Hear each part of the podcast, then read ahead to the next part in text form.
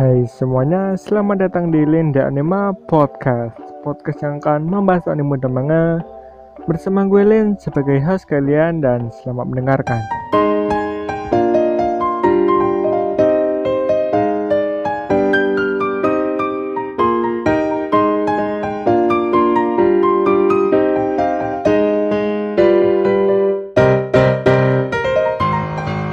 Hai semuanya, kembali lagi di Linda Anima Podcast.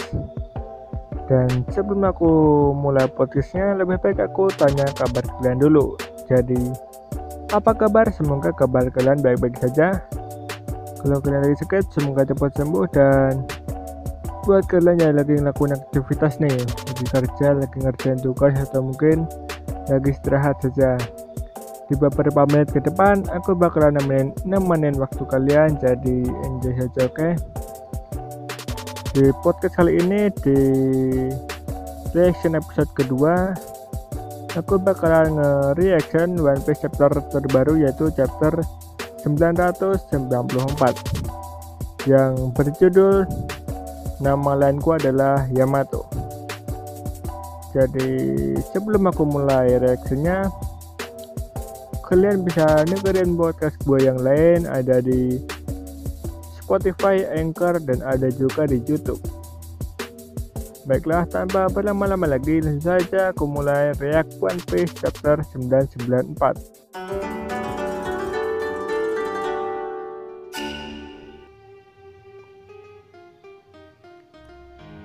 Cerita melanjutkan kemarin setelah Kaido mengeluarkan serangan yang berupa tebasan bulan sabit sampai-sampai membuat lengan kiri Kiku hmm, terputus. Setelah itu Kaido masih mengeluarkan serangan petirnya, dan, dan di situ Inuarashi menyuruh hmm, Sukume yang lain untuk menjauh dari atap. Dan setelah itu Uh, waktu Kiku kehilangan lengan kirinya, di situ si Izo langsung mengikat lengannya agar tidak terjadi pendarahan yang lebih parah. Lalu di situ si Kinemon menggunakan teknik pedang apinya dan mengeringkan luka milik Okiku agar agar lukanya ini tidak uh, berdarah lagi. Terus di situ Kinemon uh, bertanya kepada Okiku apakah dia masih bisa berdiri. Terus di situ Okiku menjawab kalau dia masih bisa melanjutkan pertempuran.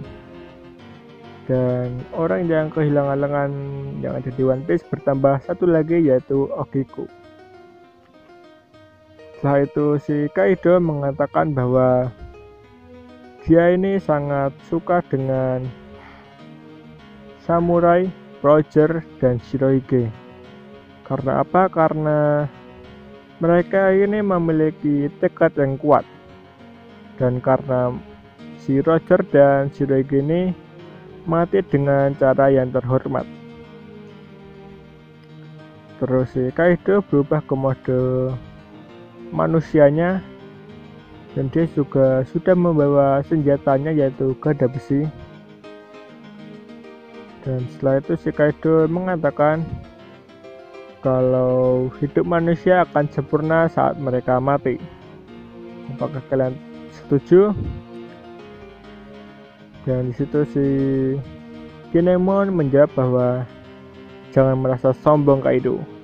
Kami tidak kami tidak merasa terhormat kalau mati dibunuh olehmu. Itu tadi keadaan di atas Onigashima. Dan kita pindah ke dalam kastil yang tepatnya berada di lantai satu. Di situ terdapat Luffy, Jinbe, dan Sanji.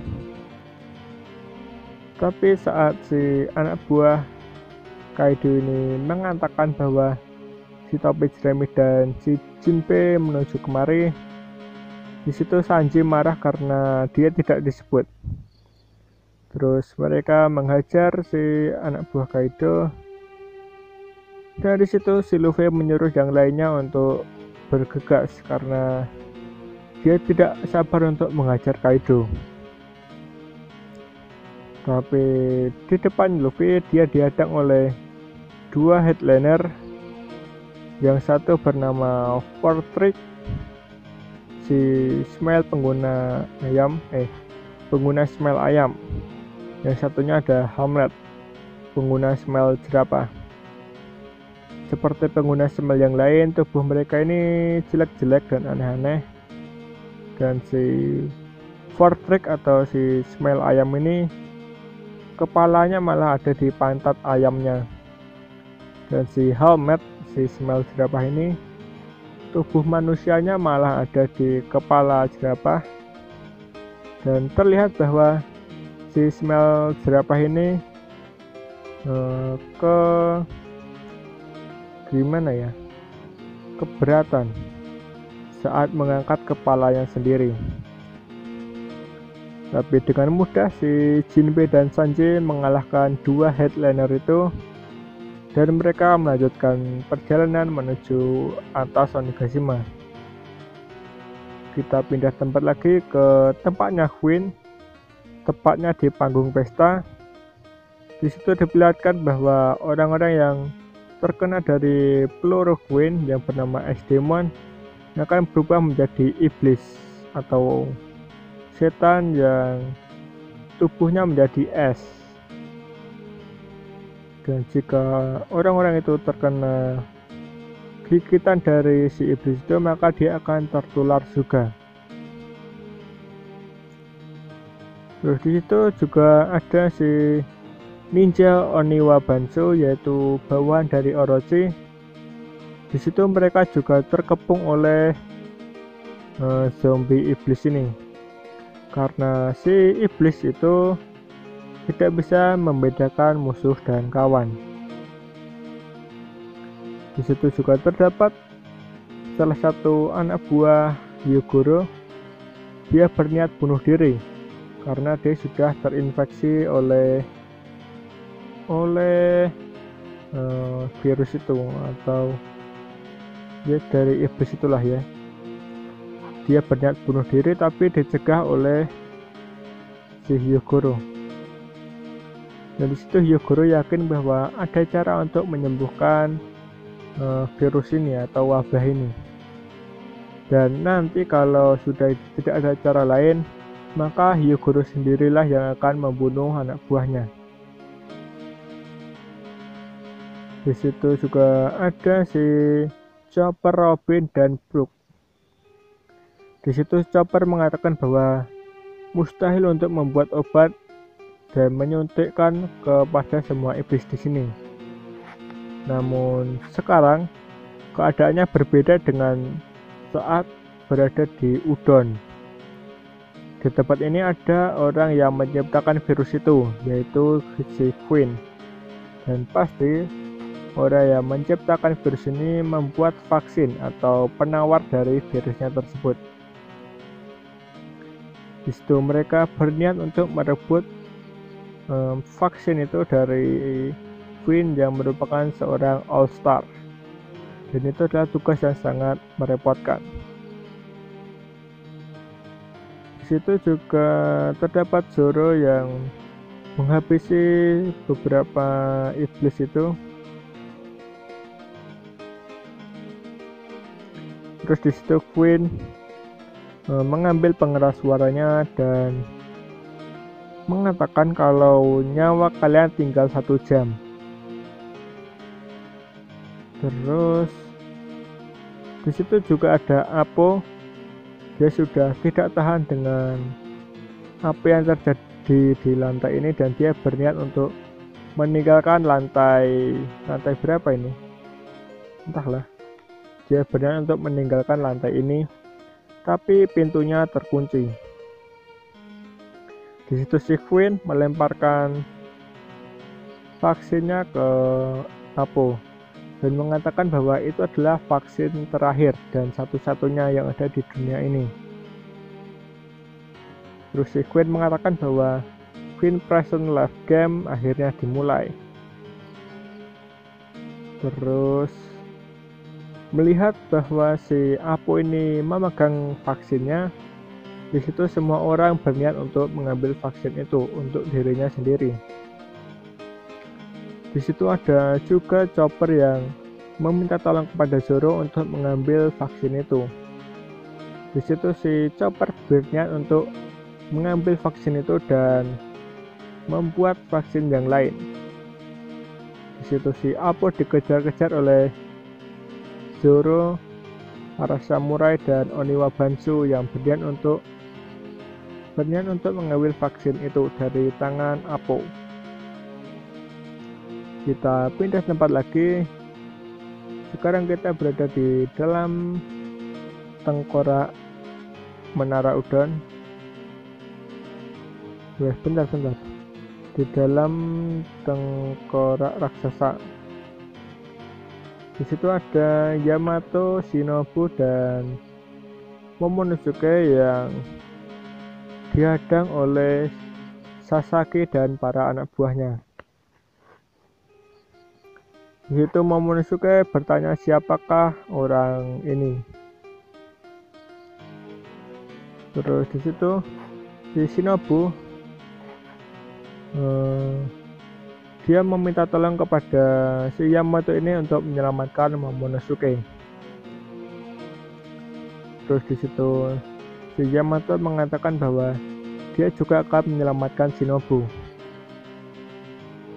karena dua puluh tahun yang lalu dia melihat eksekusi uh, Oden, dan dia juga melihat keberanian uh, Shinobu saat menyelamatkan Oden dulu.